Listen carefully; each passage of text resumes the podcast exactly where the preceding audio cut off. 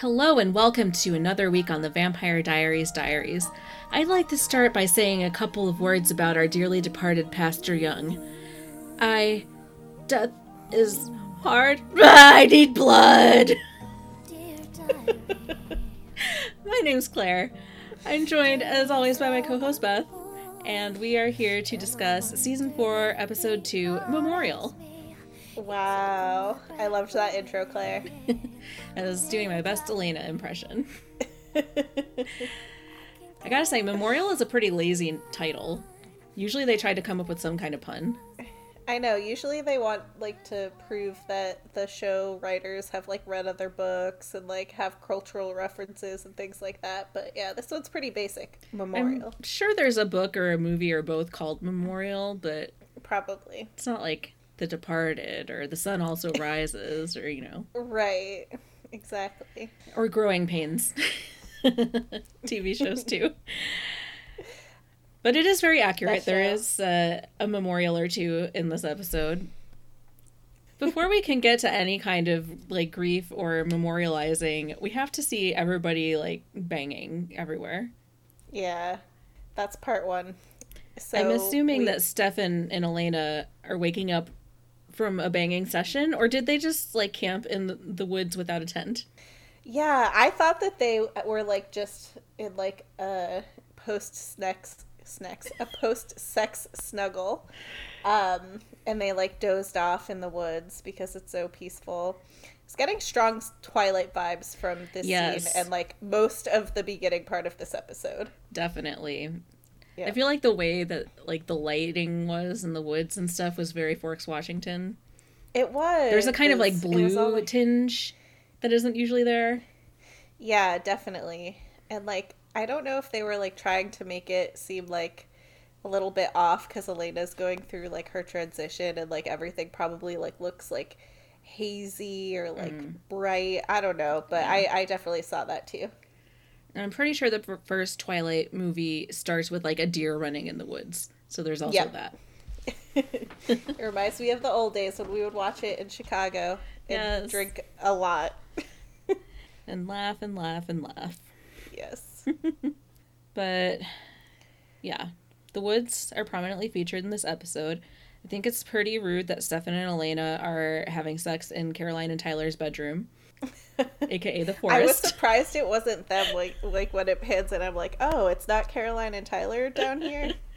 They're swapping sex locales because later uh, Caroline and Tyler are actually indoors in a bed of all places. Oh, that was like the first time we've seen it, and they chose an interesting house um, to do it at. I will say. I don't understand their choices, but hey, they're grieving, I guess. All of these extras that we've never met. Apparently, yeah, exactly. These very important people. These extras that we've known since we were kids. but I'm getting ahead of ourselves. Uh, because the main thing in this first couple of scenes is that Stefan and Damon disagree about how to handle baby vampire Elena. Right. Yeah. So we have these woods scenes cross cut with these scenes of Damon and Stefan quarreling. And the gist of it is that Damon believes that Elena should be treated like a normal vampire, like every other vampire, and be allowed to feed on people during her transition. Whereas Stefan believes that compassion is Elena's Achilles heel and that she's far too weak to be able to feed on a human because she might kill them and she will crumble and then she will turn off her humanity switch, which I just feel like jumps like many levels. Like, just give the girl a chance, Stefan. Right? It's like she has such a big support system. She's the main character of the show. Everybody there is there to service her and her needs. Right. Like even if she did kill somebody by accident, like Caroline did too and she got through it. And it's like they're very different people, but Caroline had almost no support in that situation. Like Damon wanted to kill her and Bonnie and Elena were ol- the only ones who really cared. I know. I know. I digress. uh, yeah, they are really pushing hard on this issue of like the worst thing that could happen is Elena turns off her humanity because only us brooding bad boys are allowed to do that. Right. Yeah, it's really interesting because I feel like this concept never came up during any of the other vampires transitions. They just kind of were like, okay, be a vampire, GLHF. Or wait, no. Yeah. Good luck, have fun. HF, yeah. Good luck, like, have fun. I haven't heard that one before. it's been a long time.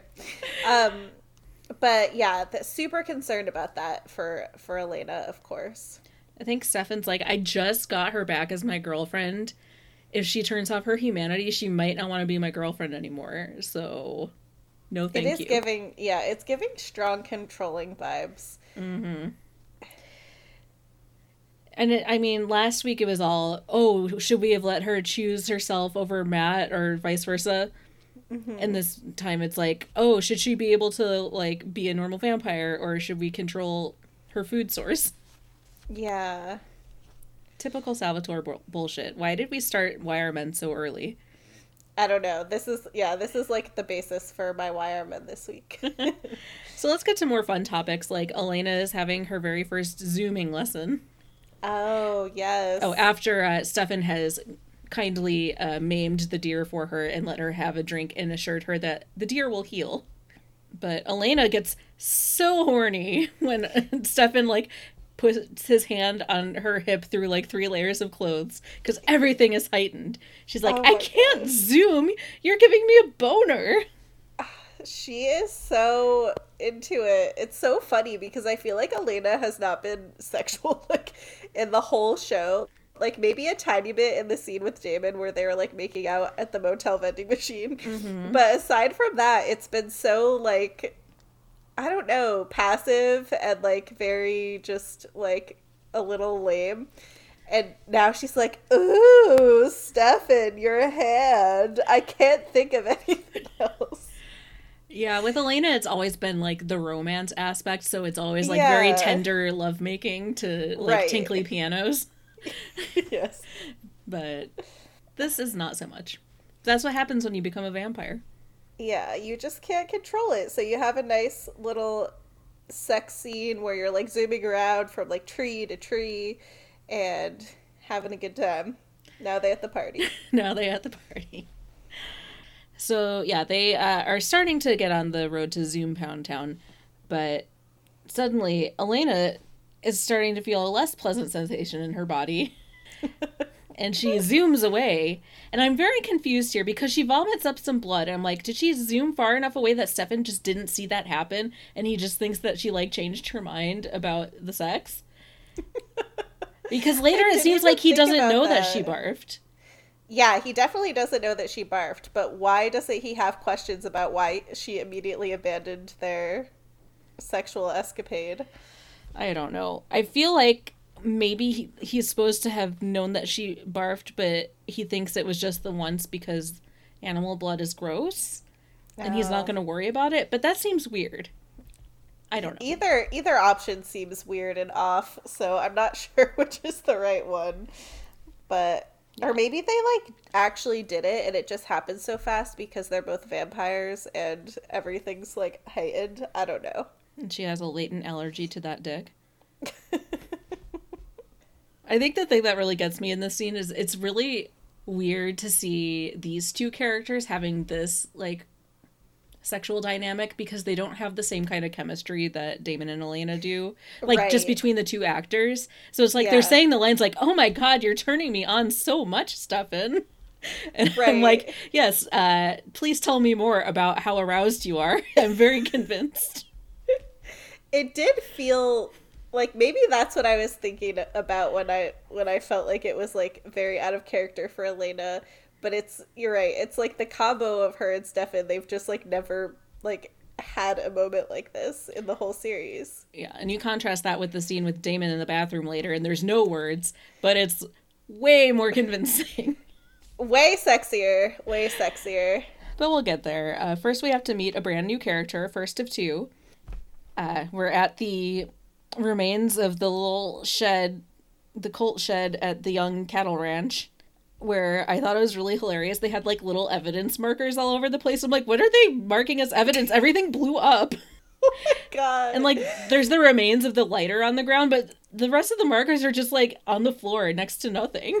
Yeah, it's like it's like on top of the whole table, like one on the floor. It's like nonsensical. And nobody has found this note inside of the oven, which was the source of the explosion in the first place, and somehow is not even singed or has any like ashes on it or anything.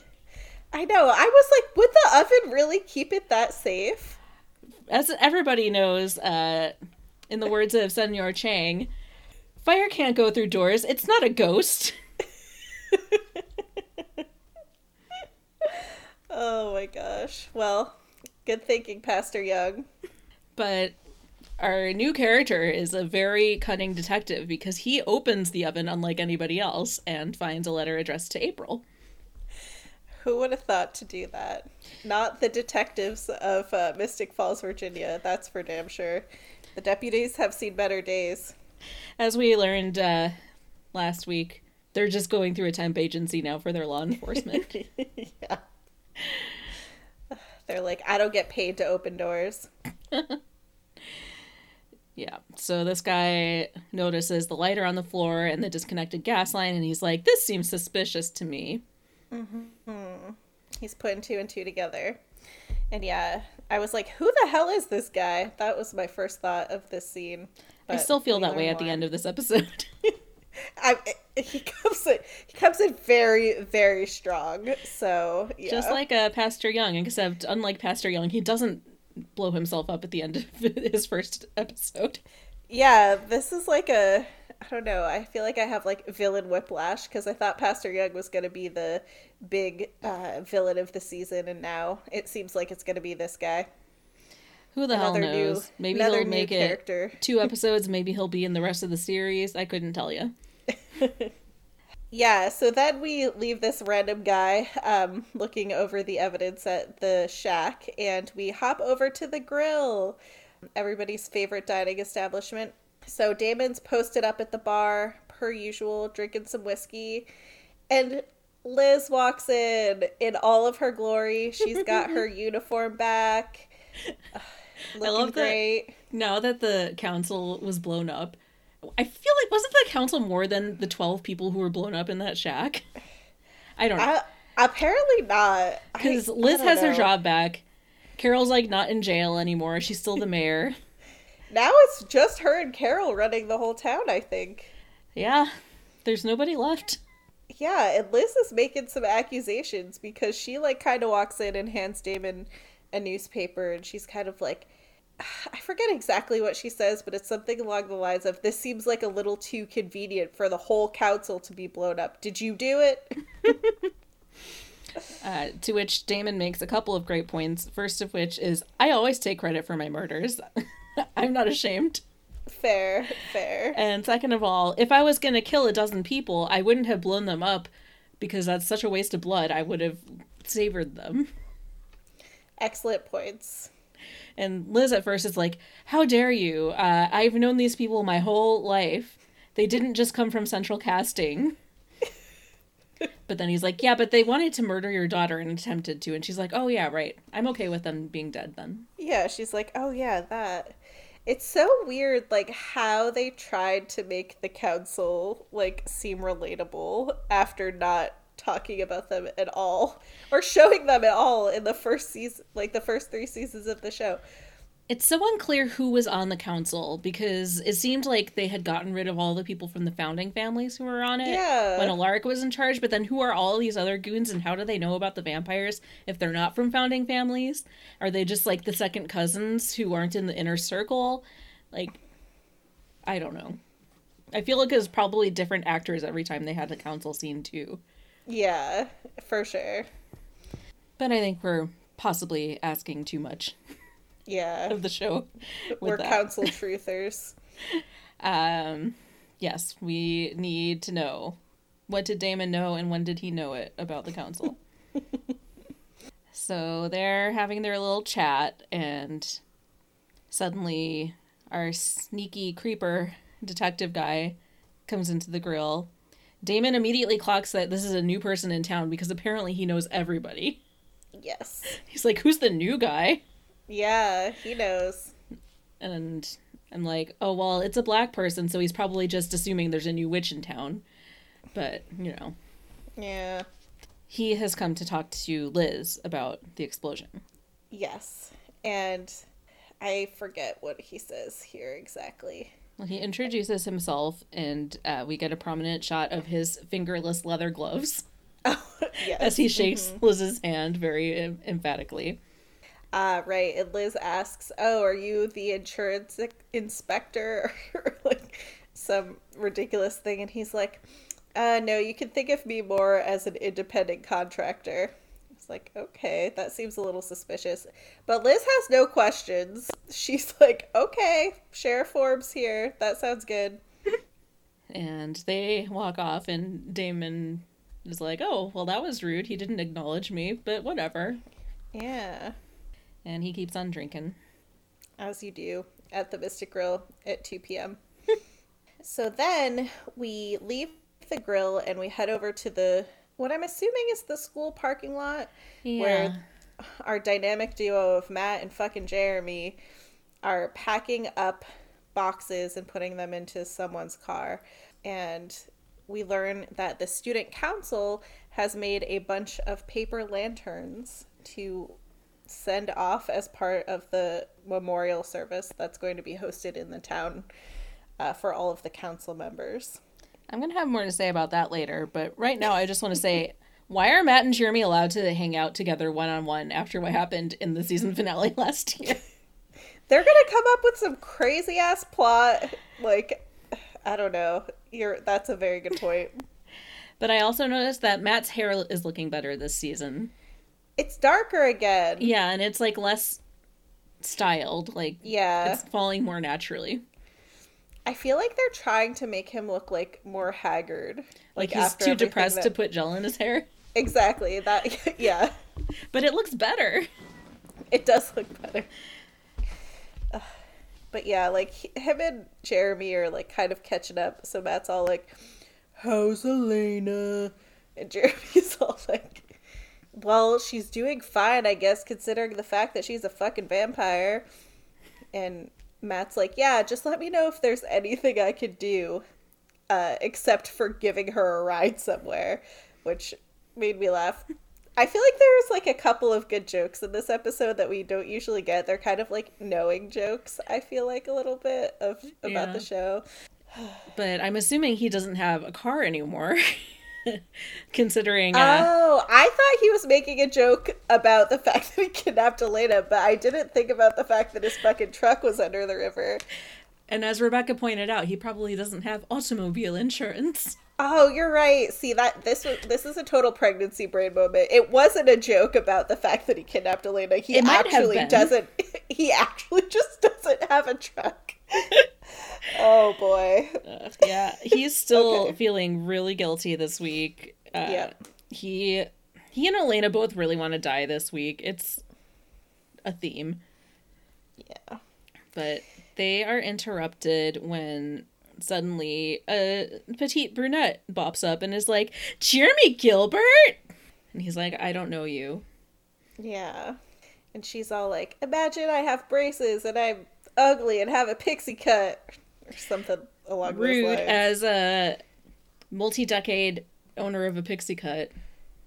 no, doesn't she say something self-deprecating? I thought she did here. No, I'm saying that she's rude.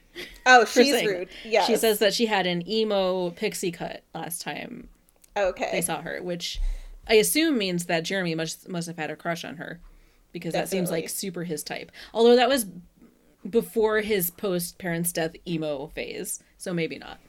Yeah. It's it's tough to tell. But then it's very rude that he says, "You look great" with this tone of surprise. Like you no longer have braces or a a super unfeminine hairdo. Right. Yeah, it was maybe that's what Jeremy's response is like what I was interpreting that Hmm. from, but yeah, of course he's like, "Wow." And then there's this really awkward exchange between the three of them where April mentions so that the whole audience can know uh, that her dad sent her away to boarding school a couple years ago. And then she's and then Jeremy's like oh my god your dad. I'm so sorry. And then Matt is like your dad was Pastor Young wasn't he? Like, no shit. Uh, I know.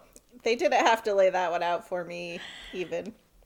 But there are a bunch of moments in this episode where April's trying to like talk matter of factly, like make casual mentions of things like my dad just died, and everybody's probably mad because it was his house, and you know, we didn't always get along, and it's uh, I'm not like weeping right now, but everybody's being really awkward about it.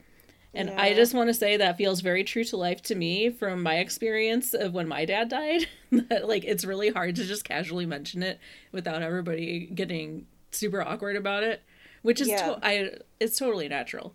But I, I felt very seen. I was like, I feel you, April. Nice. I Dead dad it. solidarity. She does make a couple of interesting quips in this conversation. I think she says, "Ah, yes, Pastor Young, he a faulty gas line," which was which was pretty good. And Jeremy and Matt don't understand how to react to humor, so they both just kind of look around nervously. Yeah, and I'm like, you both have literally been to so many funerals in the last two years, or like witnessed so many deaths. And Jeremy, you've lost both of your parents and your uncle and your aunt. Like, you should know what to say to somebody who just lost a parent and like get your head out of your ass. Right? And he's just like, Yeah. see you later. That was weird.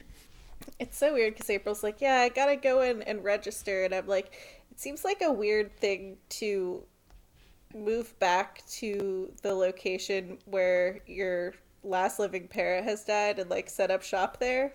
Right, like where is she living? Who is supervising her life? Yeah, Like boarding school seems like probably a practical choice for her right now because she has no more parents. yeah, that's what I was thinking. Like, why why are you coming back? But maybe we'll learn more about that. I guess she has the run of the rest of the cattle ranch that didn't get blown up. Ah, yes, moving back to take over the old farm. But yes, April is our second new character, and she has a really good time this week, as we'll see. So then we leave the school and we go over to the boarding house where Elena's creeping around and I guess what's is it Stefan's bedroom maybe? Um Must be. and yeah.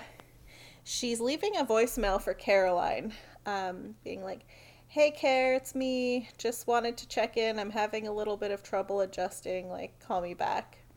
And it's weird, I feel like, that Caroline hasn't been around her that much. I guess it's only been like, what, two days or so? Yeah, Um, and she's but- just gotten Tyler back after thinking he was dead, so she's a little preoccupied. Yeah, that's true. That's true. And Elena So- has plenty of other vampires helping her out right now. I feel like Yeah. Caroline can sit this one out. that's a good point. Yes. It's not like Stefan's going to let her out of his sight for two seconds anyway.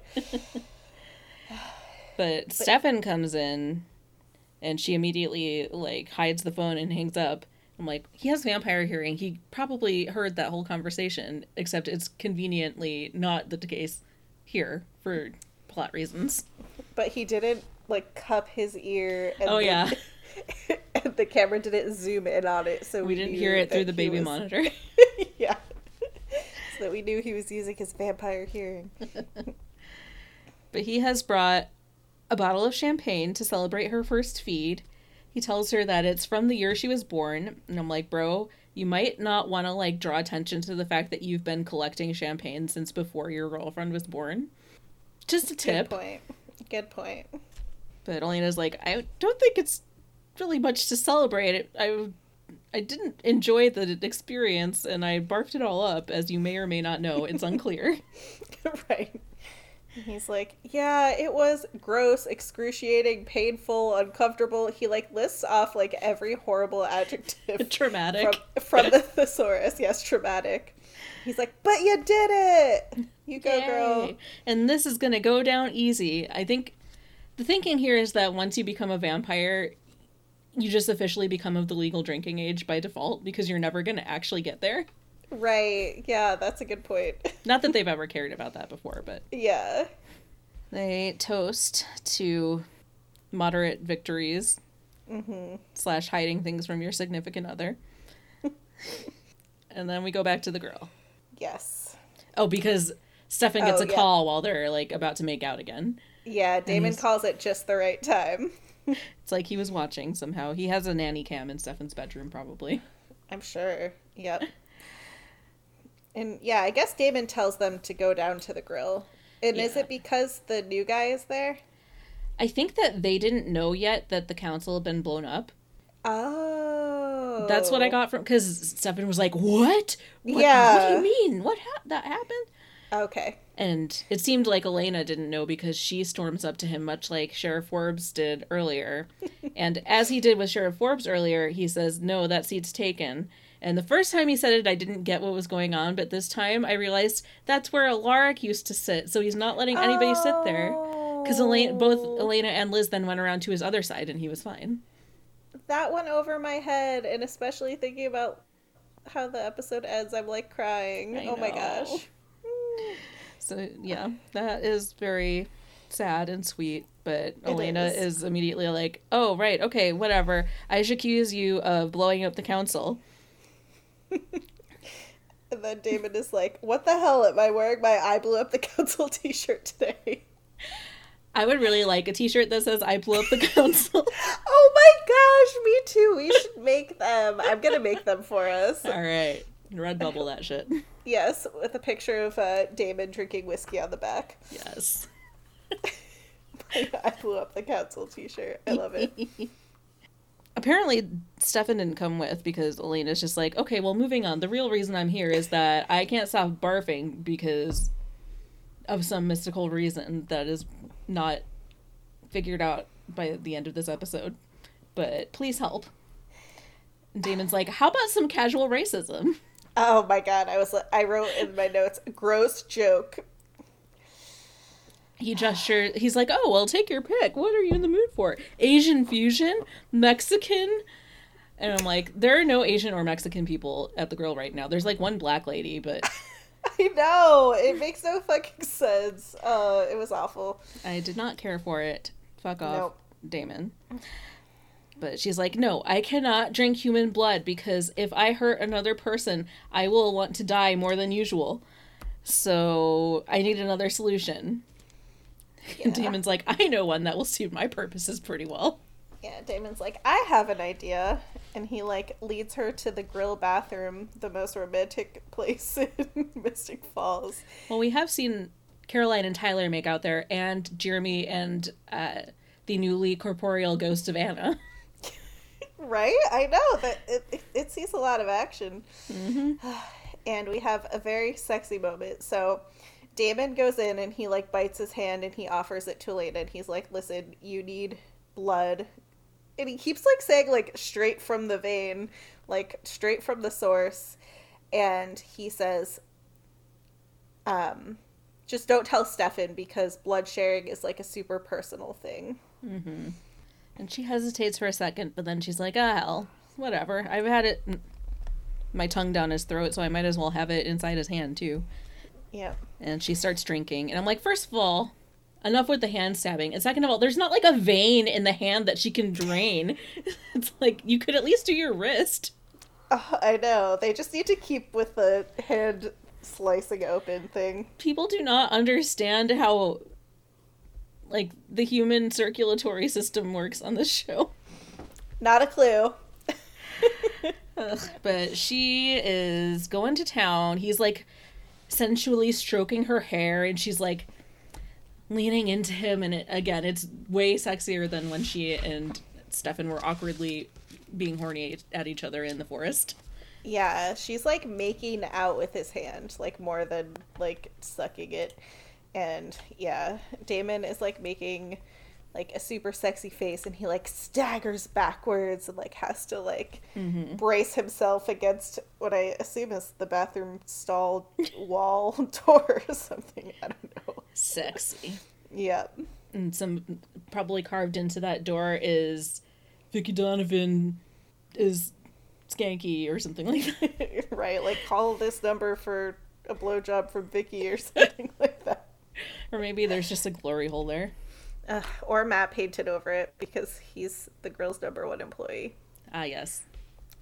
So many uh, theories about this bathroom stall. right. So, But- uh, also exchanging some bodily fluids are Caroline and Tyler, who are in bed for the first time, perhaps ever. Yes, welcome to a, a house and a bed, Tyler and Caroline. And Caroline says, this is wrong. And I really expected her to say, We're inside. What's going on? we should be in a tomb somewhere. Right. Is there a creepy damp cave anywhere? There aren't any mosquitoes in my vagina right now. Like, I don't get it. Is it Oh, really no. sex if there's not animals watching? if there's not some sand or dirt up in there too. or like manacles nearby? But she says that it's wrong that they're having sex when a bunch of people just died.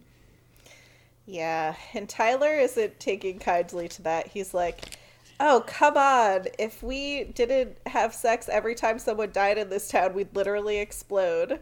Which is a fair point. Yeah, there's always somebody dying in Mystic Falls. And there's something like really funny about the way that this is like shot and framed. It's like Tyler pops up and is like looking down at her, but also like very much angled toward the camera, like as this is a comedy bit. And he's like, "Grief sucks. It's natural." Like a commercial or something. Yeah, exactly. It, it's Yeah. like an infomercial. Like, Right. have you ever been in this position where your girlfriend doesn't want to bang anymore because 12 people you've known your whole lives just got blown up in a cult like uh, sacrifice? Uh, Here are the bag. words to say to get her back on your dick. Because he says, Oh, well, I love you, so let's keep going. And she's like, Oh, I love you too. Yeah, that's all it.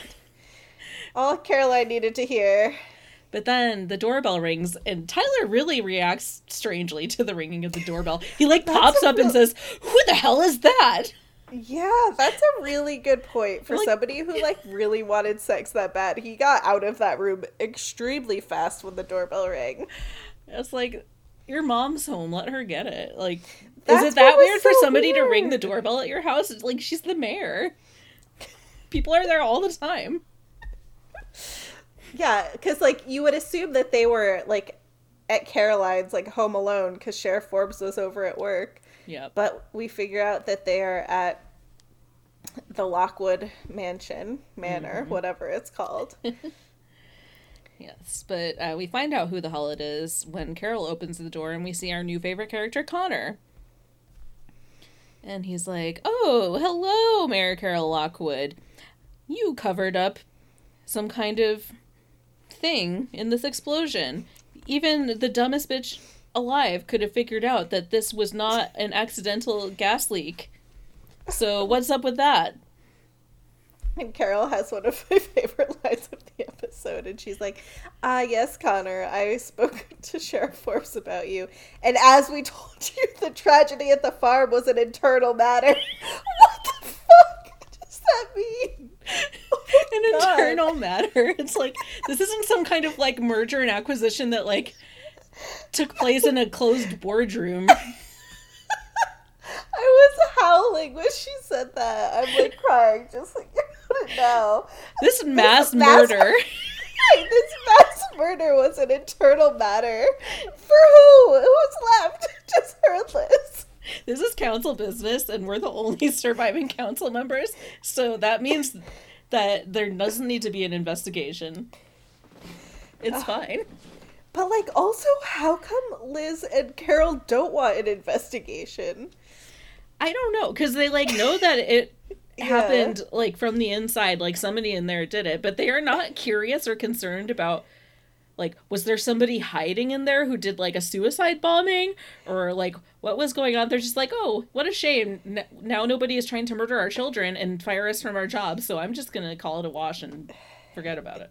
Yeah, I guess fair enough. That's probably what I would do in their position, but just calling it an internal matter if was uh, just chef's kiss. So a couple of little pieces of uh, visual explanations happen in this scene as well because we have Connor going in for a handshake again with Carol, and there's a very prominent shot of it, and also he asks to be invited in and she refuses, but he can walk in, so we know he's not a vampire. Right, right. I'm like, yes. wow, they showed and didn't tell for once. Nice. Carol didn't have to say, I'm not inviting you in because I'm worried that you're going to be a vampire. but Tyler comes down to see what's happening and he's like in the process of putting his shirt back on as he comes down the stairs and I'm like dude just like take a minute Yeah. to put your shirt on before you go downstairs to talk to your mother. The last time she knew that you were having sex with Caroline in her house, she shot Caroline and sent her to a torture chamber. oh my god, you're right. Yeah. They're pre- they're getting pretty comfy up there. Yeah. But Connor's like, "Oh, hello. Uh, my name's Connor. Please shake my hand. I love shaking hands with everybody in town with my super cool motorcycle gloves." Poor Tyler doesn't know what's about to hit him, so as soon as he starts shaking hands with Connor, he like starts being like ah, and you hear like his hand like sizzling against Connor's glove, and then he just pulls out a gun. Connor just pulls out a gun and starts shooting Tyler like right in the chest. And I really enjoyed that the gun sound effects, like the shots, uh, were the first part of shaving a haircut. it was bang, bang, bang, bang, bang, and I was like, I didn't notice that. You can't leave us hanging without the two bits. right? But yes, uh, Tyler is knocked to the ground with the force of these bullets, and Caroline comes running down like, "What the hell?" And Tyler pops back up and zooms out of the window. He jumps through the the plate glass window or whatever, the glass Yeah. window. What is the difference between glass and plate glass? I don't know. I don't know either. He jumps Both- out the window and breaks it, Yes. and Connor tries to follow him, but he can't zoom. Caroline has put on some kind of like silk robe over her matching hot pink bra and panty set because, uh, as always, she's wearing matching underwear and bra. And Carol is a little too preoccupied with like the pool of her son's blood on the floor of her foyer. And they're like, "Oh my god, what Tyler." happened?" And we find that Tyler has zoomed all the way to the Salvatore boarding house so that Stefan consensually remove the bullets from his chest in a Yeah. darkened room, like in front of a fire. Um, he got over there fast, and Stefan and and Caroline's there, so I guess she must run after Tyler like pretty damn quick. Maybe they just have like an emergency system. It's like if you get shot, go to the Salvatores. If you get mauled by a beast, go to the Gilberts. If you like, if this, then go here. yeah. Uh, but either way, Stefan is prepared.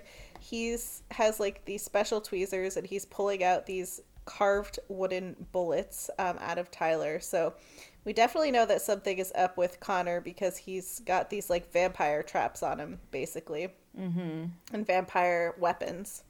Yeah, and It's- Stefan says that uh, if he had just been a normal vampire, the bullets would have killed him. But since he's a hybrid, they have to cut off his head or rip out his heart, as we learned uh, from, I think, the Homecoming episode last season Okay. Yeah. when Jeremy. Gilbert decapitated somebody. Oh boy. And yeah, like Caroline asks here, are the bullets spelled? Which I guess means like, are they like, do they have like a magic spell on them or something? Yeah, because Um, when Stefan touches it with his hand, it burns him. Right. Yep. And he's like, I don't know. They have some kind of fancy design on them. we will have to find out. Hmm, I wonder who we're going to bug about this. I know. I wonder who we can interrupt and demand things from. but before we go there, we head over to a church, which I think we've unlocked a new location here. I don't recall um, any other scenes happening in the church. Yeah, I don't think we've seen it before. and damn, a lot goes down in here. So we start off uh, with Matt and Elena. Um, I guess they're like handing out programs or something like on the pews, and um, Matt's like, Elena, like, how are you holding up? You look strung out and horrible as hell. It's like, Jesus, Matt. She actually looked quite beautiful. I thought she did too. She looked good. And they're chit chatting, but in the distance, Elena sees April sitting up at the top, and she's like, Is that? And Matt's like, April Young. So now he's like an expert on April Young being That's Pastor town. Young's daughter. yeah. And we So- learned last week that Elena used to babysit her from when Pastor Young RIP was speechifying at her about like creative writing or whatever. Right. Oh, right. And she used to. Maybe April won't be happy to see her because, as we remember, Elena used to read her her short stories to, Yes. to April. Uh, but yeah, Elena goes up to the front of the church and sits down next to April and she like gives her a hug and she's like, "How are you? Like, I'm so sorry to hear about your dad. Blah blah blah. Are you going to be able to survive this?" I was like, oh, Casual wow, that's question. A, yeah, quite quite pointed question. And yeah, April like starts to say that like her and her dad didn't have the best relationship, but that she's sad that she's at his funeral, um, and that someone had asked her to speak, so she was like trying to put like some words together like ahead of the ceremony. Yeah, but she wasn't like, quite sure. Oh, sorry. Go ahead. she's doesn't know what to say, but if she doesn't Uh-huh. say anything, what does that look like? But then everybody might be mad because it's kind of his fault that they all died more th- than you know, girl. and Elena's like, "Well, say whatever you want or nothing, like, but everybody loved your dad." And she's like, "Yeah, until 2 days ago when he blew up all of his friends." Right? Yeah. She's like, what am I going to say? Sorry, my dad didn't fix the gas line. And I just think if somebody had tried to get me to say something at my dad's funeral, I would have been like, hell fucking no. I am pulling the mourner card. Can't do it. I would just get too emotional. Sure, that's why. It's a lot to ask. Yeah, that's something that should be volunteered, not requested. I know. I have further concerns about the format of this funeral or memorial service or Like, whatever. are these people getting their own funerals? Like, what's going on? Uh, it's so awkward. The whole thing is so awkward. But Elena's trying to be a good friend and like holding her hand and telling her everybody would still love her dad even for being bad at gas. But she feels April's pulse and is like, blood fresh from the vein. Me want. Oh no. Yes, uh, Elena feels the urge to just feed on April, but she's able to stop herself and she's like, "Oh, I don't I don't feel well. I have to like go to the bathroom." And puke up some more blood. Right. So she runs down there and she pukes up so much blood. She like has like three like puking sessions like that they show in the bathroom scene. It was so much pu- blood puke. I was very surprised. See, the trajectory and locations of her blood puking spree reminded me very strongly of the time that I projectile vomited all over the bathroom at the hut and left the note on the door about how Oh, sorry I was and how I tried to clean it. There was a sad face on it. There was, and a puking face. and a puking face. It reminded me of our most recent vacation that we went on this summer. We went to South Carolina and we left from like this really small airport near where I live and it only had one bathroom and it was so disgusting and mm. I'm pregnant so I'm still dealing with some like nausea and I had to take Harrison to the bathroom and he was pooping while I had to throw up so I had to throw up in the in the airport sink except it had like this like stopper in it like Oh no. so like I had to like end up like cleaning it out and it was so fucking disgusting oh, and I was like Elena I've been there girl. I've been there. But oh, luckily my puke was not blood. Yes, that is the, the silver lining here. yes. But- I'm glad we both have a puking story like Elena to help her feel better But she, yeah, she's having a bad time. And I'm like, is she puking because she has a problem with this blood? Or is it because Damon had had a half a bottle of whiskey uh, shortly before he fed his blood to her? And now she's just having like secondhand drunkenness. she's developing a hangover from the blood alcohol content in Damon's blood I think it's equally likely one of those two options. right But I think her final like little gurgle of blood, it just like runs straight down her face and onto her dress. And she's like, oh shit, now I have multiple problems. yeah not the dress what's because she she wear is wearing like a peach colored dress to this funeral. Interesting Yeah. choice. You're right. It is more of like an Easter, like spring type dress, but Like if she was wearing black, she probably could have gotten away with it. see, this is why you always have to follow clothing etiquette. I just saw like one of those Reddit relationships posts that like people share the funny ones on Twitter. And it was like or no, it was Am I the Asshole? It was Okay. Like, am I the asshole for kissing for kicking my sister-in-law out of our wedding because of what she was wearing? And it turned out that the problem was that the sister-in-law, the sister of the groom, wore a red dress Mm-hmm. to the wedding, which as everybody knows means that she fucked the groom. You, Oh if you wear a red dress to a wedding, it means you fucked the groom, and she thinks they're too close as siblings. So how dare she have the audacity to suggest that she has or wants to fuck her brother? What? Oh my gosh. I've definitely worn red to weddings before. I didn't know that that was a thing. Well, did you fuck the grooms? I did not. Definitely not. Luckily, that would be awkward.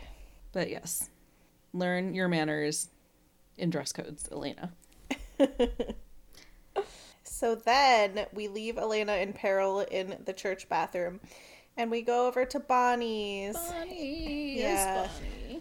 And our girl is not doing so well, so she's like laying on the couch, like in her sweatpants, like she's looking all sad. And of course, Stefan knocks on the door. So she gets up to answer it, and he tries to walk in, but he can't. Which I wasn't sure if she like had a special spell or if just Stefan had never been to her house before. It's the latter. Because he had been to her Oh. house when she lived with Okay. Grams, Yeah, but now she lives with her dad, so he hasn't been invited there Oh, yet. Right. Okay. Yeah. So, um, Bonnie invites him in, and she like he's like, "Oh hey, like how are you?" And they do like a nice like hug, and she starts crying. It was so weird to me to see them hugging. Like, have Yeah. these. Like, the only time I can remember them having any physical contact was, like, in the pilot episode when she's like, Elena, I touched Stefan. yeah, that's funny. I almost feel like there's a weird tension between the two of them. Like, I don't know, like vying for like Elena's like attention or something. Hmm. I don't know. I've just it's just it was super weird to see them together alone and hugging. This is like a sad scene, but it made me laugh multiple times because Bonnie's like, So why are you really here? You're not a drop by kind of guy. I'm like, Yes, because it's always he needs her to do a spell for Elena. yeah. Exactly. And he's like, "Oh well, I need you to look at these bullets that are still covered in Tyler's blood. Are they are they magic?" she's like, "Well, if you're asking if that's magical writing, then no." she like kind of gives him a sassy answer. And then she just has this line reading here that cracked me up so much, where Stefan is explaining because she asks like where did the bullets come from, and he's like, "Oh, there's this new guy who's like shooting people," and I had to record it because just the way she says this line is so funny. Did these? I think we have a new vampire hunter in town. It's bad timing. that's bad timing. Like she is so done. Like she's already been through the Yeah. trauma of Grams' murder. She's just again been through the trauma of seeing Grams like tortured on the other side. And she says that she tried to do a simple nature spell earlier, but like she had PTSD basically, and she just like couldn't do it. Like she can't even do magic now. I know Bonnie's like having such a rough time, but of course Stefan here is here with advice. He's like, "Ah, yes, because you were like in the what do they call it? The in between or like the middle phase or whatever they call it." He's like, "The witches might just be like messing like messing with your head on the other side." I'm like, "How do you know what the witches are doing, Stefan?" He does not know. He doesn't know. He's like, I need Elena to come here to do the comforting because I don't understand how it works. Yeah. So basically, Stefan went there for nothing. All that he knows is that the bullets aren't magic. They're not bewitched. They're not bewitched. So that scene wraps up, and we go over back to the bathroom where Elena's still like trying to like clean things up, but someone is knocking super hard at the door. Um, and it's a oneer, so Elena's in there by herself, and somebody's like trying to get in there. And who is it? It's our favorite guy, Connor. Oh gosh. And she's like, um, I'm in here, sorry. Yeah, she has that awkward moment when literally no one in the whole world knows the appropriate thing to say when someone's trying to like get into the bathroom that you're already occupying. Sorry, I'm shitting and I haven't been drinking a lot of water lately or having any fiber. It's gonna be a while. But she's also on the But- phone with Damon, who she has called to bring her a new dress. And he's like, I'm on my way. And he runs across uh, Connor again. He's like, "Oh, hey, you again." and he makes some quip about like, "Are you a Bible salesman?" Yeah. But Connor tries to shake his hand, and Damon's like, "Oh, sorry, I'm like Howie Mandel. I'm a germaphobe. I don't shake hands." Yeah, but Connor's like, there's something seems off with that. He kind of gives Damon like a weird look. I mean, Damon does look like a vampire, so. He does. He totally does. But Elena like pops her head out, out to get the dress, and she's like, "I'm so sorry. I spilled coffee all over myself. Just a moment." One moment, please. But yeah, like while she's in there trying to like clean up and get changed, um, Connor and Damon like continue their exchange, and there's so many like weird like conversations that Connor has with people. So he's like, "Yeah, I'm not a Bible salesman. Actually, I'm an environmental cleanup." Okay, I guess heard there was a pollution problem. oh pollution problem. That's what he says. Well, he said like, environmental cleanup too. yeah. I'm like, I thought that you were an independent contractor. Get Right. it straight. Print out some bu- business cards to remind you of your cover story. Environmental cleanup independent contractor. Yes. But Damon's like, oh, well, I breathe easy. Ha ha ha ha. LOL. But yeah, Elena like finishes up in there. She finishes cleaning and she comes out and they kind of are like, "All right, headed back upstairs. It's all you, Connor." So sorry. yeah. And then things just like take a really weird turn. It's out of nowhere. we have April like trying to write a speech or something, and she's really freaking out. And I don't remember like even what happens. Like, do they even say anything? Like Connor just comes up and stabs her. Yeah, like I don't know if he actually does say anything to her. She's like she's like, "Oh yeah, I'm working on my speech." And then he like leads over her, just fucking stabs her right in the stomach. It's crazy. I was like, "What the hell?" I have so many questions about this plan. Like, did it have to be April? Did, was he just looking for like somebody hanging out on their own? Why didn't he shake her hand first to make sure she wasn't a vampire? Why couldn't he have just brought a blood bag with him to serve the same purpose? Like, did he have to stab a child for this plan to work? No, I don't think so. These are all good questions. But speaking of blood bags, Damon and Elena go outside. Rather than like finding a quiet alcove somewhere, they decide that Elena's gonna drink this blood bag that Damon has brought outside in the bright sunlight, just hiding behind a tree. There's like literally people walking around in the background of the scene. I'm like, this is so unsafe. And Elena also screams like, "Did you bring the blood bag?" And Damon's like, "Shh, shh," but he still lets her drink it in broad daylight. And it's like the one tree in the middle of like open grass. Yeah, Oh, it's such a bad hiding spot. But she doesn't get very much down before she starts like gagging on it. And she's like, Why can't I drink blood? What's wrong with me? And Damon suggests maybe it's because you're the doppelganger. I don't know. I'm not a scientist. yeah, like maybe you're like rejecting the transition or something. And Elena's like, "Oh, great, am I dying?" And Damon's like, "No, no, like definitely not. You just need." To feed on a human directly from the spout vein, or whatever the hell. Yeah, she uh, throws in a casual, maybe I'm better off dead somewhere in this conversation. Uh, of course, as one does. as Elena does.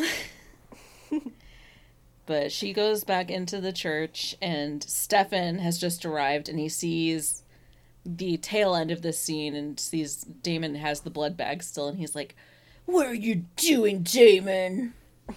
Uh, and Damon like finally like spills what's going on to Stefan, and he's like, "Listen, like Elena needs to feed. She needs blood. Like she can't even like keep the animal blood down. Hell, she can't even keep my blood down. She's gonna like go off the rails eventually if we don't let her get some human blood." And Stefan's like, "Your blood." Yeah, because in like vampire terms, he's basically like, "Oh, I just fucked your girlfriend." Yeah. But like no one explained like the etiquette of like blood sharing to Elena, which I feel like is a little bit unfair. Because like Damon did say that it was personal, and I guess she probably got the gist of it like after it was over. But Yeah, yeah, again, it's like unhappy. they've already made out before. Like, what's a little Right. blood sharing between friends? Especially if you're on the verge of dying because you need blood that bad. Right. So the bros are at it again. Yeah. It's uh, Klaus's predictions from last season come true that Elena truly is the one coming bef- between the Salvatore's unbreakable bond. Uh, Caddy B, what's he up to? We don't know. We leave the tense standoff between the brothers and check in on April, who is like bound and gagged on the balcony, like where I guess the choir would usually sing up there or something. Yeah. In the church. And Connor has this sniper rifle, and I'm like, you're you're in like not that big of a building. You don't need a sniper rifle. like those are for when you're miles away, right? I think so. Or maybe not mile. I don't know guns. I don't know Yeah, it artillery, like but way too large of a weapon for like a small church, which I mean, that just sounds like very horrible to say out loud. Like there is no type of weapon for any church setting, but if you had to choose, this is not like the required or appropriate one. like is your aim just that bad, Connor? Yeah. But he is setting up for his sneaky scheme. Right. And while April's bleeding up in the balcony and Connor setting up, Mayor Carol Lockwood opens up the memorial service and she's like, Well, before we get started with the Mass, I would like to open up the floor to see if anyone has anything that they would like to say about Pastor Young, which is like, I feel like not usually how things start. And she's like, Is Amy, or not Amy, she's like, Is April here? I know that she wanted to say a few words. And everybody's like looking around, like for April, and like she doesn't show up. But what we do see happen is her blood leaking from the balcony into the holy water. That seemed a little on the nose that it was just dripping strategically right into the basin. Yeah. Yikes. Uh, two things I really enjoyed about this scene. First of all, at this memorial service, uh, Carol Lockwood is wearing a skin tight purple bandage dress. Stay true to Oh. yourself, Carol. she never misses a moment, that one. And also, I'm pretty sure she said the floor was open for anybody who wanted to say anything about any of the 12 people. But then Oh, it's just okay. like, and I know April wanted to say something, and I'm like, right. you told April to say something, is what you mean. But like, nobody stands up for any of the other people either. It's just like crickets. I'm like, oh wow, did they have, have- not have family? That's what I mean. Like, it was so ill planned and awkward. You like, have to have like a schedule. This is not like an open mic. yeah, you can't just like expect people to like want to get up in front of the whole town and like share a story even if they did like love that person. You need time to like prepare remarks. But Elena is remembering the conversation that she had with April earlier, where April was really worried that if she didn't speak, that nobody would say anything, and she wants it to be like her mom's funeral, where apparently people said so many nice things. Yeah. So she's like, "Okay, I'll say something about this pastor who literally attempted to murder me like two days ago." This is the most Elena move in the whole Yeah. entire show. It's like, well, they said, "Does anybody want to say anything?" And clearly that meant me.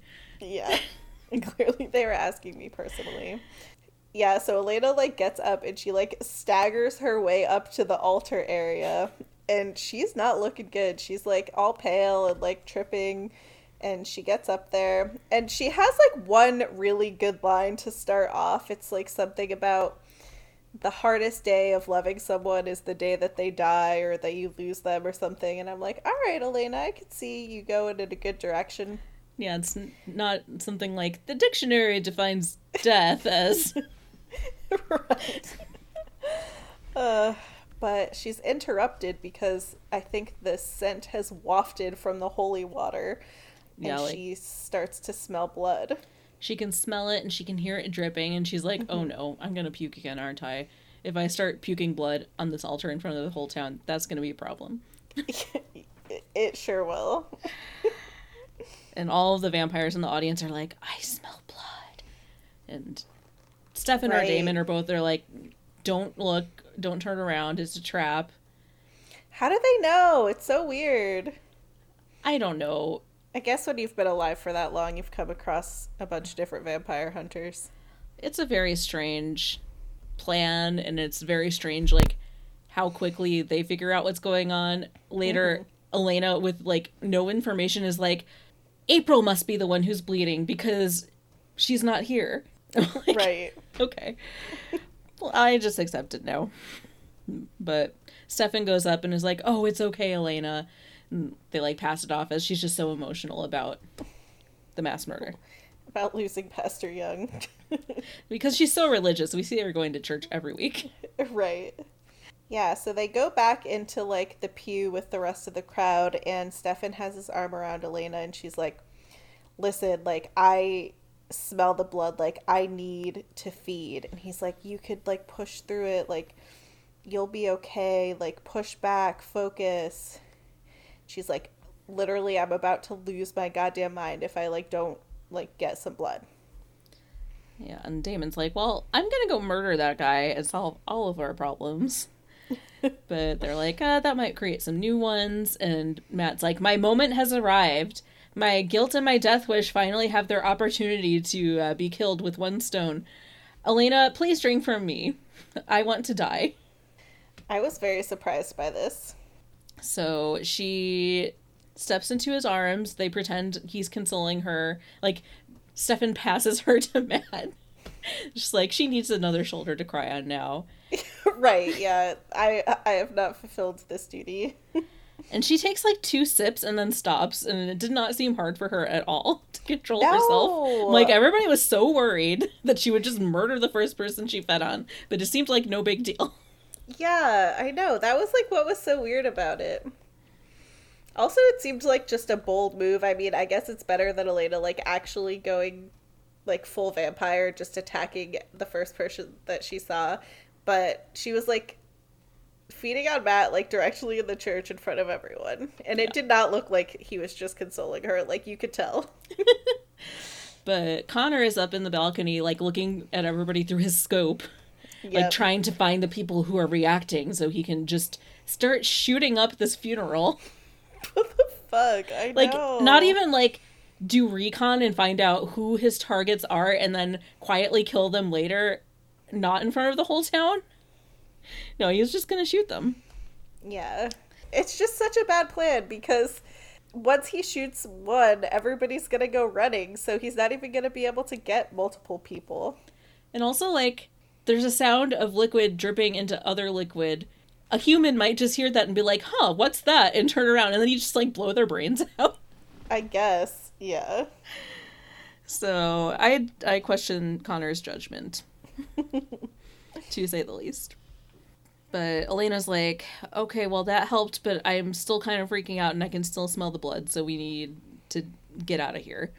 But Stefan's like, no, and then he'll know and kill us. Like, gotta chill. Mm-hmm. And Tyler's like, now I have my moment because my favorite thing is to put myself out as a like big bullseye in front of people I know want to murder me. So he goes up to the altar and is like, I used to be a huge asshole who didn't care about other people until Pastor Young probably told me something about Jesus, and now I'm cool. And then he immediately gets shot in the chest by a sniper rifle. He does. Oh my gosh. It's so funny. It it's just this whole scene is just so bizarre. And everybody starts screaming and running for the exit. Uh, Caroline comes running up, or Caroline and Carol. Oh, his mom and his girlfriend have basically the same name. I never thought about that before. Oh, I never put two and two together until you said it like that either. Caroline and Carol. They both come running and they're like freaking out like they think he's gonna die. We've already established that these bullets can't kill him. Yeah. Calm down. But this is when Elena's like, "It must be April who is bleeding. I got, I gotta go find her." And Caroline's like, "No, that's a bad idea. I'm gonna go. You guys like watch my boyfriend." Right. And Mayor Carol Lockwood is like freaking out. She's like, "All right, I'm gonna call the ambulance," and everyone's like, "No, he doesn't need an ambulance. He'll be fine because he's a mystical creature." She's like, "Everyone just saw him get shot at the funeral. I have to call the ambulance." And I was like, "Oh, okay, that's a, that's a Good good, call, actually, Mayor. Thank you." Although this is Mystic Falls, like, No one's gonna ask. and like Tyler's gonna show up to school tomorrow totally fine, and everybody's gonna be like, "Didn't you just get shot?" Anyone asks for details, he'll just tell them that it was an internal matter. There's nothing to nothing to worry about here. I was wearing a bulletproof vest just in case. You know, this is America. I, uh, so sad and true. But yeah, everybody is distracted. Connor has run away because obviously people are going to be looking for him now. He's blown his cover. Mm-hmm. And I think we have a quick interlude outside where Damon has chased Connor and rips the door off of his car and they start fighting. They're like on each other and Connor tries to shoot him in the chest to kill him and misses and I'm like, "Wow, now I understand why you needed a sniper rifle in close quarters." it's like is he nearsighted, farsighted, whichever one? He must be. But somehow Damon manages to get away, I think. And Well, he's like about to get staked by Connor, but then Stefan comes up and is just there, and ah. Connor's like, "Oh no, two against one, gotta go." see see you later. That's right. So he drives away and Damon is left behind there. And was it just me, or did it seem like this was filmed on a green screen? This like outside these buildings location. It did look very new. It like looked the whole thing. me. Yeah. Yeah. I could I think that's a definite possibility. Although it would seem weird that that would be the time that they would use like a green screen. But or like maybe they had to film at night or something. I don't know. Yeah. It just Yeah. looked very uncanny to me. but Stefan pulls Damon up and then punches him in the face. Because that's what the Salvatores do instead of mm-hmm. talking. And he Damon's like, "What the hell?" And Stefan's all like, "You know what that was for." Damon's like, You "Fair blood enough." fucked my girlfriend. Yeah. Meanwhile, back at the church, Elena has uh, gotten away from Caroline, followed her nose to April's blood. And she's like, I think she thinks she's going there to help her, but she sees this pool of blood and immediately is like, okay, murder instincts kicking in now. And she starts to like lunge at her with a giant face boner. Yeah. But Caroline gets there just in time to stop her and talk her down. Right, right at the last moment, she pulls her away from April, um, and Caroline's like, "No, Elena, like you can't do this. Like, April needs you. Like, she needs your help." And um, it takes Elena a couple minutes to kind of like get back to not having a face boner and like being all vampire faced, but she like slowly comes to. And uh, Caroline's like, "Listen, you can make." April forget like all of this horrible shit that just happened to her. Um, and Elena's like, no, Caroline, you do it. And Caroline has like a nice moment here, and she's like, if you don't do it, Elena, you're never gonna learn how to compel people. so we have Elena's first compulsion here. She walks up to April and she explains, like, hey, like, you're okay, everything's gonna be fine.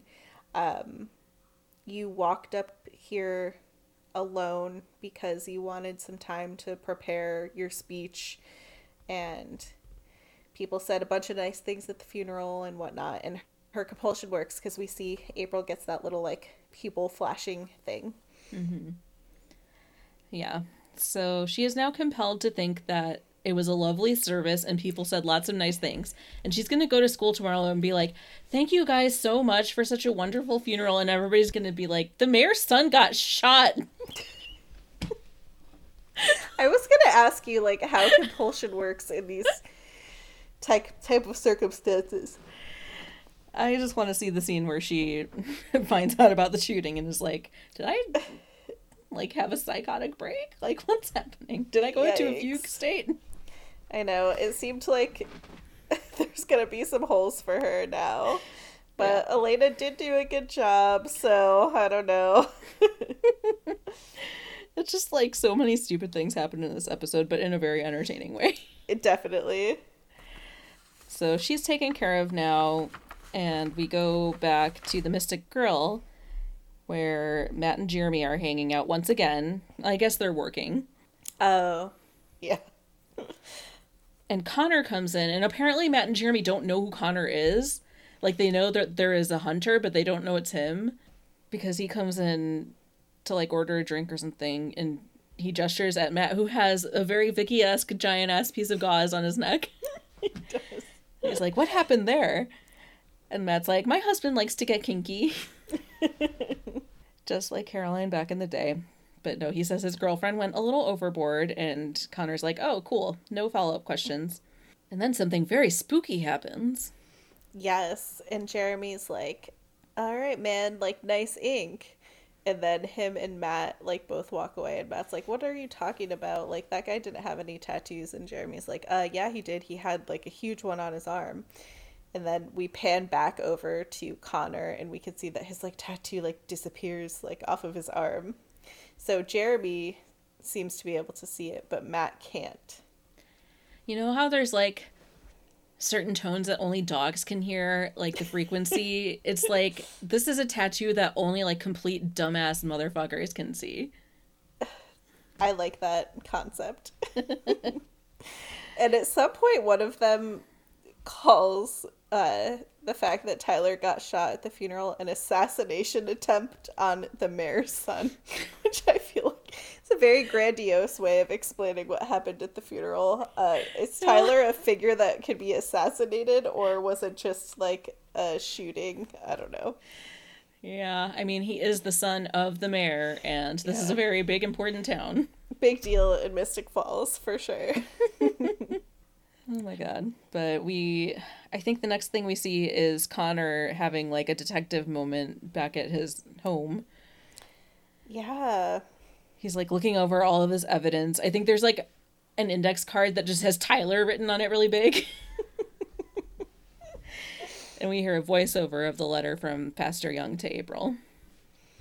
Yeah, and the letter is like super creepy and like really vague. It like I don't know, talks about death a lot and basically says something along the lines of my death is like the first death in a war of deaths that's going to happen. So it's not like a Yeah. nice note by any means.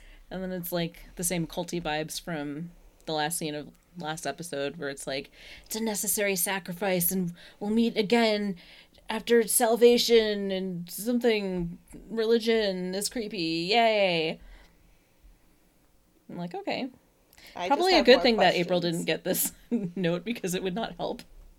I know. Oh, imagine getting that. Yeah, I hope Connor doesn't give it to her. yeah. And we leave him for the week to have a, a little showdown between Stefan and Elena about the whole Damon situation. Yeah, you get a little whiskey in them and they're gonna start fighting. So, yeah, Elena's like drinking whiskey with Stefan and he explains that that will like kind of help curb her hunger a little bit. And yeah, Elena's like, What the fuck is up with you? And Stefan's like, Well, I'm mad that you lied to me. Which seems a little rich, but fine. Right? Yeah. So Elena's like trying to explain to Stefan, like, I didn't lie to you. I just didn't tell you something, but I had to like do something because I was fucking starving. And he's like, You went to Damon for help? And she's like, I thought he would actually understand. You know, because Stefan's been like so wrapped up in like the idea that Elena can't feed and that she like can't handle like being a vampire, that he has to protect her, um, that she felt like she couldn't like actually talk to him about like the struggle that she was experiencing. Yeah, and like she didn't want to hurt him by like saying your plan is stupid. I want to do Damon's plan. Right. Yeah. And then she starts getting very emotional because her emotions are all heightened now that she's a vampire. I think they used the word heightened like a thousand times in this episode. The episode should have been called heightened. It should, I, amen. I agree. They say it so much. he's like, "Oh no, a woman's crying. I'm not mad anymore." And she's like, "I just like am feeling so much and I realize that I'm feeling everybody's grief and my life is a never-ending funeral and I just don't know what to do anymore. Like this fucking sucks." And Stefan's like, "Oh, okay. I gotcha. I have a plan for this." Stefan has a plan. And he drags her off to meet with all the other main cast members at the school so that they can use all those lanterns that Jeremy and Matt were packing up in the back of a hatchback earlier so that they can take a minute to actually mourn the like thousand people who have died over the three seasons and two episodes of this show. Right. Yeah, this is like an interesting moment. So they're like, yeah, we need to host this memorial service that we've never got to do earlier. Like, we really need to grieve. So they just start listing off all of the characters that have died in the show so far. And it's a lot. And they're doing like throwbacks to season one too. Yeah. And I think uh, it's very funny that Bill Forbes gets memorialized, Richard Lockwood gets memorialized, but nobody mentions Uncle John Gilbert. Uh, no, nobody does. Or Isobel. Oh yeah. Uncle Zach is the first to be mentioned. Uncle Zach, yeah. Number one in our hearts. And I think that was kind of a catty moment because Damon's like, "This is so stupid. We need to be finding out who this hunter is and like track him down." And Damon or Stefan's like, "Not tonight. First, we have to like take a minute to deal with our emotions. So I'm gonna light this in memory of two people you murdered and uh, your best friend slash lover." Because he just says, "My uncle Zach, my friend Lexi, and Alaric." Yeah. Like, Damn. wow. Go for No the jugular. why- yeah, no wonder why Damon gets so upset and storms off. He's like, I can't deal with this bullshit. So he is not partaking in the Lantern Memorial Service. No. So after Stefan, Matt says for Vicki. Caroline says this is for my dad and Tyler's dad. Jeremy says this is for my parents, Vicki, Anna, Jenna, Alaric. and then, did you ever watch a Muppet Family Christmas? A long time ago, but I don't remember it that well. There's this part that I always thought was like the most hilarious thing when I was a kid, where they're singing "Deck the Halls," and it's when all the Sesame Street characters have arrived, Uh-huh. and like everybody like takes turns singing a line, and it's like all jolly and everybody's really excited, and then it cuts to Oscar the Grouch, and he just says, "I am not singing this song." and that's the vibe I get here when they hand a lantern to Damon. He's like, "Ah, yeah, no, fuck this," and he leaves. I love Oscar. And then Bonnie lights one for Grams. Elena lights one for her parents, Jenna, everyone we've lost, and for me. Wow. All right, Elena. I guess your uh, self-centeredness has been heightened as well, so I, I I'll allow it. And I'm pouring this one out for myself. And they uh, send their little lanterns out into the sky. Yep. It's a nice moment. And then we see that Damon has gone to the cemetery and is drunkenly ranting at Alaric's grave, and it's very sad. It is so sad. Oh my gosh. So Damon's like going off about how all of his brother and like their friends are just like children and here he's here like stuck fighting with Stefan and like taking care of all these kids and he misses Alaric and he just wishes like that things could like go back to the way that they were when like Alaric was alive. And midway through this speech, we see Alaric's ghost is sitting there watching him very sadly. I know. He's got like his head down and he's like clasped hands and he's just like listening to Damon and like kind of doing some little nods. It's devastating. And then the episode ends with him saying, I miss you too, buddy. Oh my gosh. That was like a, a heart wrenching moment for me. Yes. But a couple of things to lighten the mood in this scene. First of all, we get some shots of Alaric's uh, grave marker. They didn't spring for an actual tombstone, it's just one of those like little plaques in the ground. But from what I could see, it just said like Alaric Saltzman and some dates and then was loved.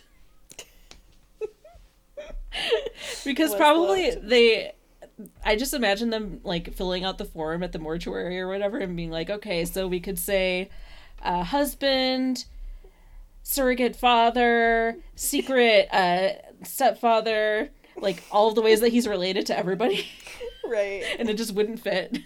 So they're like, well, we'll just say was loved and leave it at that. Yes. So good. But the other thing is that Damon opens his speech by saying, like, can you believe it? They're lighting these lanterns. They're Japanese lanterns uh, because they're a symbol in Japan of letting go of the past. But we're not Japanese. And I was like, okay, I'm going to look this up. And I fell down a research rabbit hole because I could not Oh. figure out what the fuck he was talking about because the, like, sky lanterns that they light are a Chinese Yeah. thing, but they're not for, like, funerals. They're for, like, joyous festivals. Oh, God. They're now illegal in many countries because when they land, they set things on fire. And apparently, once in Germany, one fell into a house and burned the house down and killed a 10 year old boy. Oh my god, that's awful. I don't know why I'm laughing, but yeah, that's really bad. But I found that there is like a tradition, like a couple of different festivals in Japan related to like guiding the spirits of the dead by putting lanterns on the water and floating them down a river.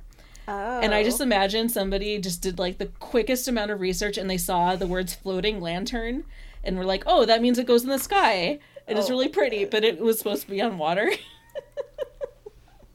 and I'm just like, Jesus Christ. Like, I, some just random was able to find out that this was bullshit very quickly. Like, you should have put, like, they didn't need to say anything about it being Japanese. Like, it's a fairly universal kind of thing. Like, put this lantern in the sky. It's pretty. Yeah. You didn't have to say it's Japanese. Why this happens so freaking often in this show where if they just like stopped and thought about it and just like take these like tiny little things out, then it wouldn't be like inaccurate and racist. It's like this was where the natives made sacrifices to their gods. Exactly. Oh my god. so I thought that was pretty funny. Thank you for sharing that knowledge with us. Maybe they thought about floating them on the water, but then they would have to go back to like Wickery Bridge, and they were like, Oh my god. "We can't, we can't talk about Wickery Bridge in this episode." Yeah, I think uh, they used up all of their Wickery Bridge mentions in the last season. Oh boy, So that was a fun uh, afternoon of Googling for me. nice. I was really trying hard to find something that would make sense for it, but nope. Anyway, that's the end of the episode. It is. I'm laughing through the tears because it's the only way I know how to live. Uh, this one was outrageous as usual. I feel like it was pretty fun, and there was like some pretty funny moments in it too. Yeah, I actually liked this episode a lot. I thought it was better than the premiere. I'm interested in April's character because I Mm-hmm. feel like she like almost like represents like a new Elena to me. Like she comes Mm-hmm. in like she's like super sad about her parents. She's like kind of alone and doesn't have anybody to seemingly like take care of her. Um, so I thought She that doesn't it even was have a stoner brother to be worried about. right. I know who's with her. And I feel like she kind of like looks like Elena a little bit just with like her long brown hair. So I don't know if they're like trying to set up like a foil of like human Elena versus like vampire Elena or if it's just like coincidence that they have the same like kind of hairstyle going on. Well, she does have blue eyes. she does. Yes. Yeah, I think that you're Yeah. right that it it is kind of filling that function because there there's no longer anybody from like the original set of characters who doesn't know about vampires and all the supernatural stuff. Right. And there kind of needs to be somebody there to like not be in on the secret for yeah. like tension. right, definitely. And Connor, what the fuck? If he rolls into town and these are his first moves, I feel like we'll have a lot to see from him. Yeah, I have very little recollection of what happens with either of those characters. so I'm I'm interested to see where it goes to. Good. We'll we'll learn together. Yes. And what do you think is going on with Elena and Blood? I think she I think Damon's right in that she just needs human blood. Unless there's something more nefarious or serious going on. I don't But- know. Why couldn't she drink from the blood bag? That was human blood. I don't what did what was Damon's excuse that like he, it needed to be warm from the tap or whatever he kept Yeah. saying or like straight from the vein or Mm-hmm. yeah i don't know i guess i just kind of took his word for it i didn't really think about it too much Yeah, that that Yeah. is a definitely a mystery. yeah And I promise you, wherever you think it's going, you're wrong. oh i'm excited now i want to watch the next episode You should be scared. oh great uh-oh But yeah. after all this elena just dies in uh, Yes, she dies next four week. episode three yep could would have never seen it coming so yeah, it's uh, kind of following in the tradition of the beginning of the season for this show that the first episode was kind of wrapping up some loose ends from the previous finale, Uh-huh. and the second episode is setting up some of the plot lines for the rest of the season. it I feels like say- a new show Yeah. really after this episode yeah, there's two new characters. Like things are going different directions. There's going to be at least one other new character showing up soon, and everything's wild. They're wild and crazy kids. They are. That's for damn sure. So out of all these wild and crazy kids, who you want to punch? I think I'm gonna have to go with the most. Mm, yeah, I'm gonna go with the most obvious one and say that I'm going to punch Connor. Yeah. Um, he just came in on a violent ass rampage.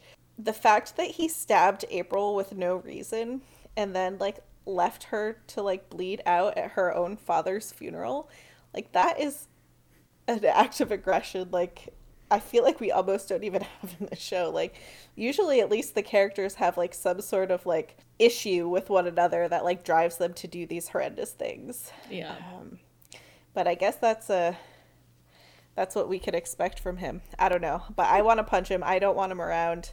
Shot Tyler a whole bunch of times. yes, he did.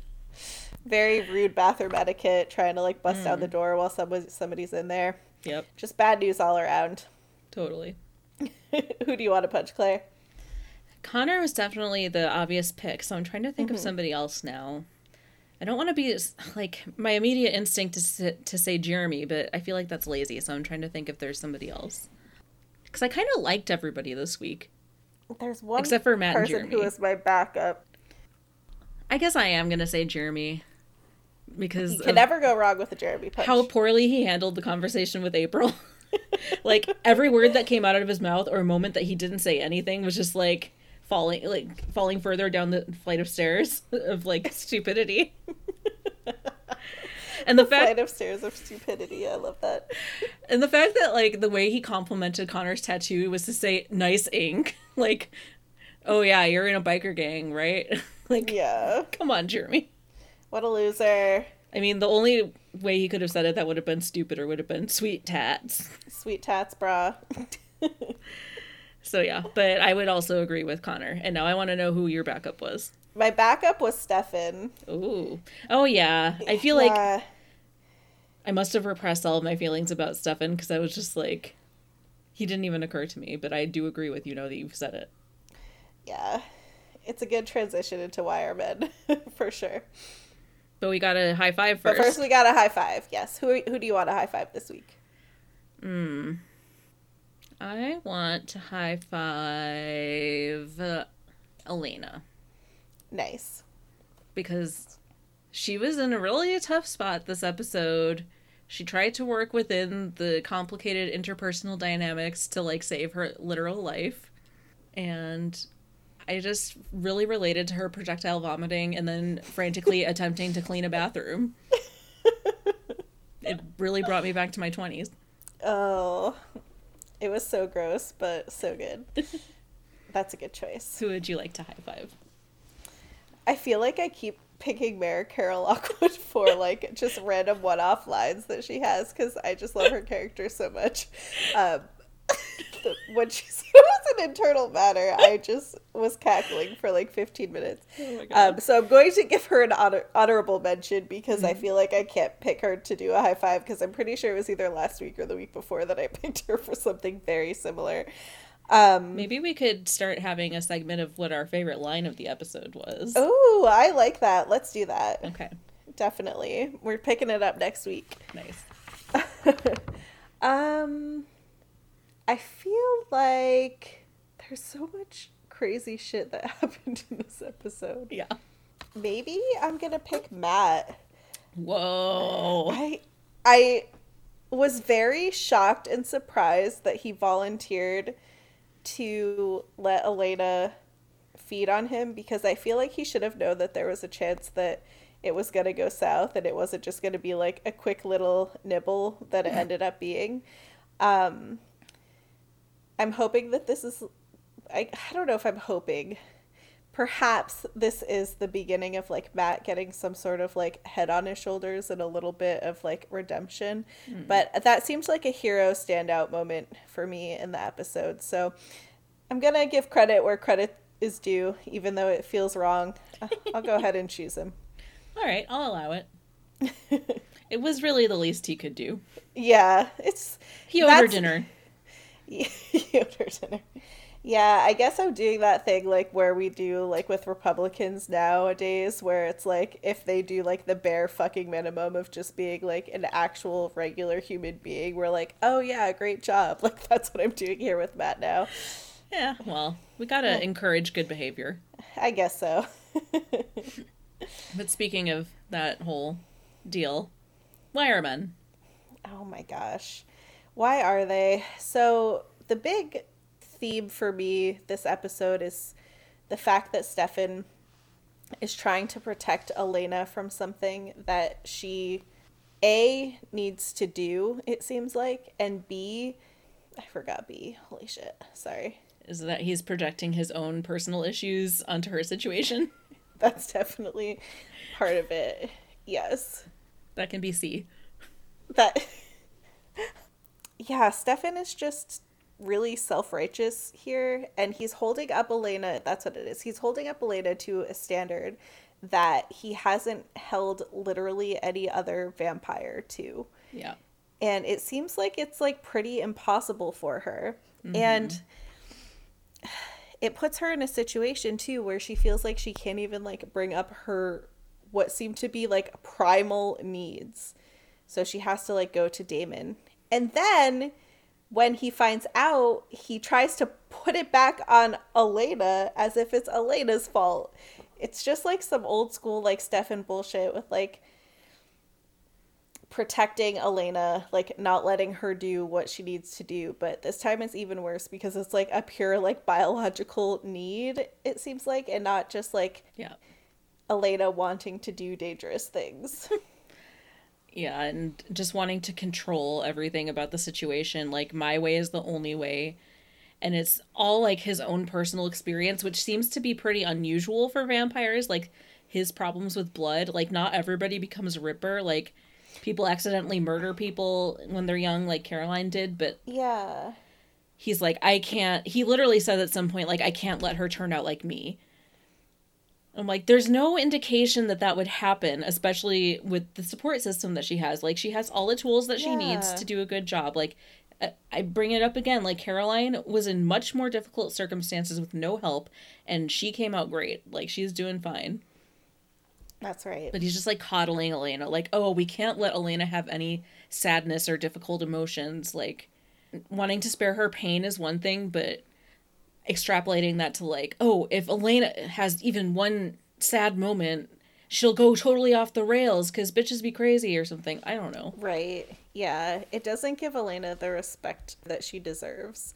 Yeah. It's it's Stefan like taking it upon himself and just telling her that he can't do it, that she can't do it, that she wouldn't be able to handle it. Yeah. And Which I don't of, think is accurate. yeah, I think she'd be all right. I mean, clearly she was based on what she did to Matt in the church. She just Right. took two little sips and she's like, "Thank you." She she was starving. I mean, that, Yeah. then she almost murdered April, but you know, nobody's perfect. No harm, Nobody's no perfect. and then, sort of related to that, the whole dynamic with the love triangle this week is this thing that happens on a lot of teen dramas. Like, I specifically think about Gilmore Girls and mm-hmm. Rory, Dean, and Jess, where the female part of the triangle is always like walking this tightrope of not like offending either of the men, like especially the one she's dating, by like having anything to do with another male. Oh, So it was always like yeah. Dean would get so mad at Rory if she like talked to Jess that she would just lie to him about being friends with Jess because there was no way to win because he was so controlling and jealous and like she is my property another man cannot speak to her. And it's the same thing with Stefan here. He's like it's not that there's no reason for Stefan to be insecure about his relationship with Elena considering that she made out with Damon recently. Right. but this is not the way to deal with it. Like forcing her into a situation where she doesn't feel comfortable talking to her boyfriend about what like the serious issues that's going on like that's not a sign of a healthy relationship. And it is Stefan's fault like he's Yeah. putting her in that position Absolutely. I really like the comparison that you're making to the Rory Dean Jess thing. I could totally see it here for sure. and Stefan is a total dean and Oh, Damon is is, a a total. Jess Yeah. 100%. Yeah, I think the only other thing with Wire Men that like jumped out at me this week is just like the scary, violent, like toxic behavior of Connor Yeah. and the fact that he's like doing a potential like mass shooting in a church. It's uh a little too close to home for like some events that have happened in this country over like the past few years. I don't know if Or like decades. This... Yeah, Just increasingly so. I know. I don't know like what year this came out, but I thought it was like pretty shocking. I feel like to see on this show. I feel like it was before the like more gruesome mass church slash place of worship shootings. Yeah, But that's what I figured it must have been. I don't Yeah. know. Yeah, it's it's not cute, and it's like you're getting the idea that his whole vibe is sort of like an Alaric figure where he's anti-vampire. He wants to kill the vampires, but the way he's going about it is just like literally shoot first, ask questions later, and stab random children who have nothing to do with anything to like make your plan happen. Yeah, it's it's weird. He literally stabbed a child At her father's funeral. and left her to die. Oh my god. Yeah, he's not good news. Yeah, I definitely have my eyebrow raised at him. I have my eyebrow raised at his disappearing tattoo. Mm. Yes, we will have to. That I do remember what that's all about. That's one of the things I remember from this season. I feel like it has to do with something mystical. But what does Jeremy have besides the gaudy ass ring? Mm. Nothing We'll good. see. Yeah. Nothing else going on up there. Yes, so many new mysteries. Just when you mm. think we've solved them all. It's like whack a mole. Yep. You get a new tribal tattoo popping up, and then you've got another one. What do you think Rebekah was up to this week? Oh, I don't know. I feel like she was around with like the lantern activity. That seems like something that she would head up. But did they? I can't even remember. Did she leave town last episode? Last we saw her, Klaus had just snapped her neck because she spilled all of Elena's blood. Right. Right. And so she, Klaus is out of town, but she's still there, presumably. yeah, he left. Yeah. I just Hopefully imagine that she's she okay. either tried to track down Klaus to kill him, or she just went for a spa weekend because she's had it. I like both of those ideas too. Or better both. than better than the student council lantern activity. Yes. Maybe she went to actually research uh, East Asian mourning rituals For more than one second. or did something from her own culture and like did some kind of like Viking funeral for I don't know, Phil. R.I.P. Phil. All right. Well, our very last segment, who should have done it? Hmm. Here, I want you to go first with this one. Okay, I feel like this is possibly the last time that I can say this, and I've said it so many times. But I have to say Damon and Alaric, or Ghost Alaric, I guess, because there were so many sweet callbacks to their relationship, and just like yeah. The most emotional scene in the whole episode was the ending when Damon is grieving privately, and the ghost of Alaric is just there. He's like, I am always watching you, boo. No. It was such a tender moment. Mm-hmm. True love True transcends death. Yeah, I feel like that is the appropriate choice for this episode and in that scene for sure. I have Their a backup one. Uh, Hmm. So if you don't say it, I'll have to share it as an honorable mention. Yeah, I feel like we might need an honorable mention. I'm just gonna go with it, even though it like totally negates everything that I've been saying for the past couple of weeks. But it was way sexy. I have to pick Elena and Damon. Like that was a very sexy scene in the Mystic Grill bathroom, and like after watching like her and Stefan do their like hip rub Zoom makeout wood session, and like then Girl, your skin tight Damon- cargo pants are so hot. It was like night and day. Oh my gosh. So I'm to go with it. It seemed right. It seemed right to me. I agree. Sounds good. I know. You were I like going hard for Stelena la- the last couple weeks. But of course, Stefan's back on his old bullshit. I thought that he was like turning a co- well. Of course, I shouldn't have, but I thought that he was turning a corner because he was giving Elena like so much agency, like around her own decisions. And what that just stopped this week because Because? Damon didn't leave town like he was supposed to. yeah. So now he's got to like exert his control, and that's why you got to have Elena creeping around in the bathroom with with Damon. Yep, that's what happens. what gets your honorable mention? Uh, so Caroline and Tyler were interrupted mid or pre coitus. So they were probably still feeling pretty aroused when they went to the boarding house, and Stefan was pulling stuff out of Tyler's chest. They were all very close in the dark, and I feel like they probably could have had a three way and just moved on afterwards and never mentioned it again. Definitely. I could definitely see that for Stefan and Caroline. I just feel like Tyler doesn't seem like the kind of person who would like want a threesome. I don't know why. He just seems like too selfish or something. Interesting, interesting. I guess don't he would only want a threesome if it was two ladies Yeah, def yeah, who were he's like just servicing him, yeah, he's like that kind of that kind of guy it seems like. perhaps. But or maybe that's a, like that's a good mention. he's only gay for Jeremy. Yeah, you know what? I could see that actually. Or and Matt. Cool he already drugs, has enough bro. boyfriends. yeah. Anyway, I don't want to think about Tyler's dick anymore. Yeah, same's. So yeah, good episode. I liked it. I Yeah. kind of remember the next one. It definitely is interesting, from what I recall. Um, I hope we see more of Bonnie. She was barely there this week. I know. Oh, we got like a very brief mention of Jamie, so they haven't completely forgotten he exists. Oh yeah. She mentioned in her like depression scene with Stefan, like, oh yeah, I've just been basically like lying on the couch doing nothing. I'm in a serious mental health crisis and nobody is taking care of me. And I'm totally blowing off Jamie. I'm like, could they just like not get the actor right now, or did they just not care about Bonnie? Uh, probably the latter. Yeah. But at least he got a shout out so we know that he's didn't just drop off the face of the Vampire Diaries earth for no reason. I I'm pretty sure we do see him again. Okay, that's good. I don't remember when or how many times, but Yeah. I hope we get some more information from Bonnie at least like next episode on like what is going on with like the Grams like which mm-hmm.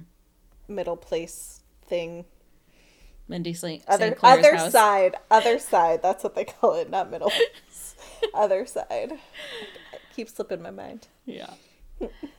so if you have any uh, theories about our theories without spoiling things that you want to share with us, you can mystic follow us on Twitter at the VD Diaries or Facebook at the Vampire Diaries Diaries.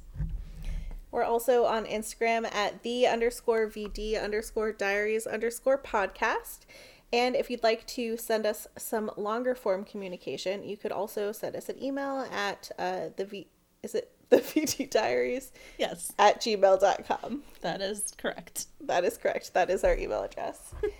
and as always, we love when people listen to us um, and leave us ratings and reviews, especially on iTunes. So if you haven't done that yet, please go ahead and leave us a review. We love reading them so much. Yes, uh, Beth is pregnant, and uh, you have to do what pregnant people say. It's the law. Yes, it's a cardinal rule. So on that note, I hope that if you go to any memorial services, nobody is there with a sniper rifle to ruin it for everybody. And don't stab children. He's a ripper! mozzarella.